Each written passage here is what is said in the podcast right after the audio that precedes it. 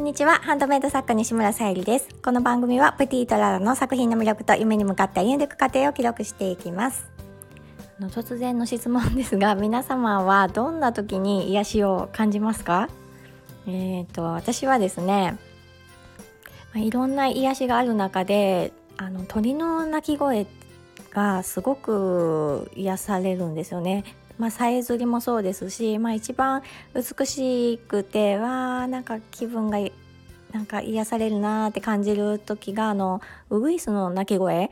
がダントツだったんですけど最近ちょっとね家にでねお仕事させてもらうことが多くなって気になる鳥の鳴き声またなんか今まであんまり聞いたことがない鳥の鳴き声を最近耳にするなと思ってすごく綺麗な声でなんかピーヒョロロロみたいな感じで鳴いていてで何の鳥だかわからないし外見ても見当たらないしっていうのででもずっと気になっていたら最近ねあの朝歩いていてちょっとね今日も草を取っていたらふとその鳥が鳴いたのでちょっと急いでね見に行ったら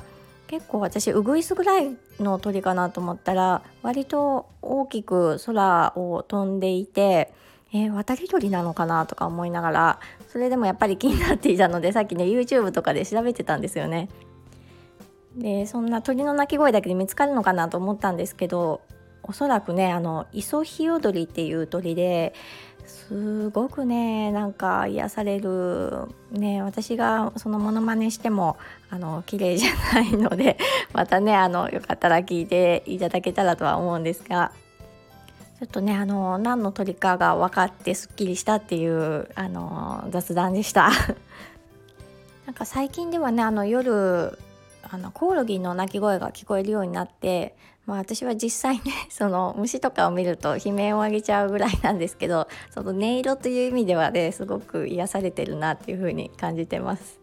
はい、えー、では今日のテーマが新たに加えたデザインということでお話しさせていただきたいと思います、えー、その前にちょっとお知らせをさせてください、えー、8月のもう間もなくね8月も終わりになるんですが天然石ペリロットのハーバリウムボールペンもあの掲載させていただいているんですが、えーと、昨日ですね、えー、9月の誕生石サファイアの天然石のハーバリウムボールペンこちらはもう以前から掲載はさせてもらっているんですけど新たにチャームを今年はねお選びいただけるような形で、えー、またショップ掲載させていただきました。まだちょっとベースというショップにしか掲載できてないのでまたクリーマとミンネにもあの順番に上げていきたいなとは思っております。そしてまもなくあの宝石のギフトをすっごくねあのすっごく綺麗な ジュエルキャンドル宝石の形のえー、今回なんかねまあ一言で言ったら、まあ、ネイビー色みたいな深い青い、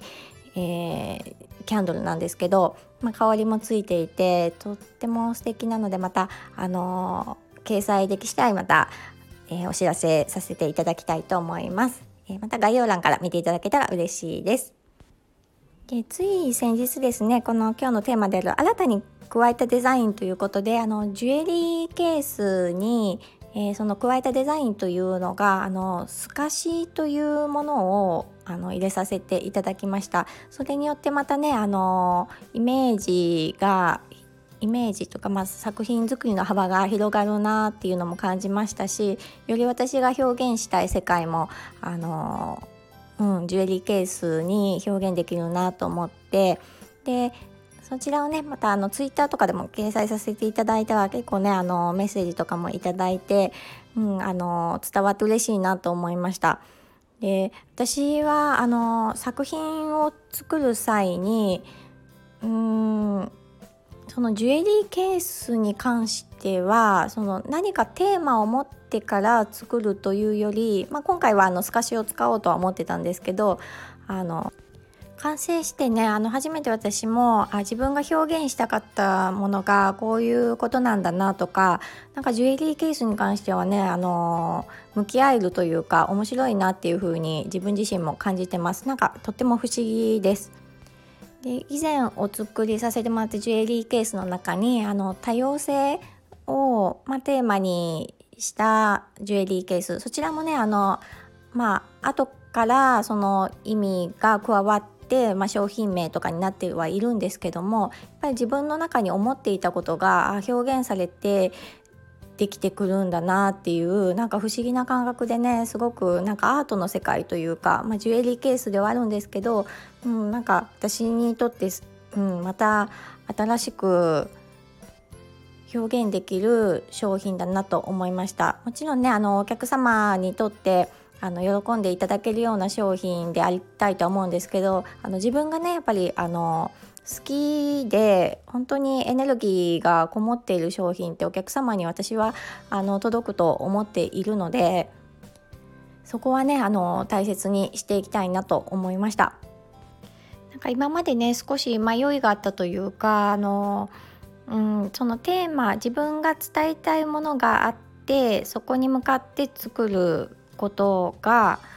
あのなんだろう正しいっていう言い方おかしいんですがのかなっていうふうにちょっとね思ってたんですけどその後からね商品名をつけるってどうなんだろうって思ってたんですけどあの他のねあのアートの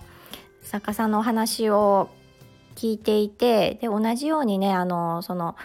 描いた後に、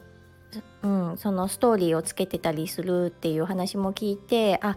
なんかねやっぱり、うん、間違いじゃないというか伝えたいものをねあの先に形として表現するっていうことも全然いいんだなっていうふうに自分の中でストンと落ちたのでこういうなんかちょっとしたね迷いがある中での過程もあの伝わりにくいとは思うんですけど、まあ、記録としてねあの残していこうかと思いました。あの今日も最後まで聞いてくださりありがとうございます。はい。今日は宝石のギフトの、えー、掲載の準備とあと、えー、今日のねお話したこととまた真逆の形で、えー、テーマがあって作るものをちょっと出展したいものがあるのでそちらの方に取り掛かっていきたいなと思っておりますはいありがとうございますえー、プティとララ、さゆりでした。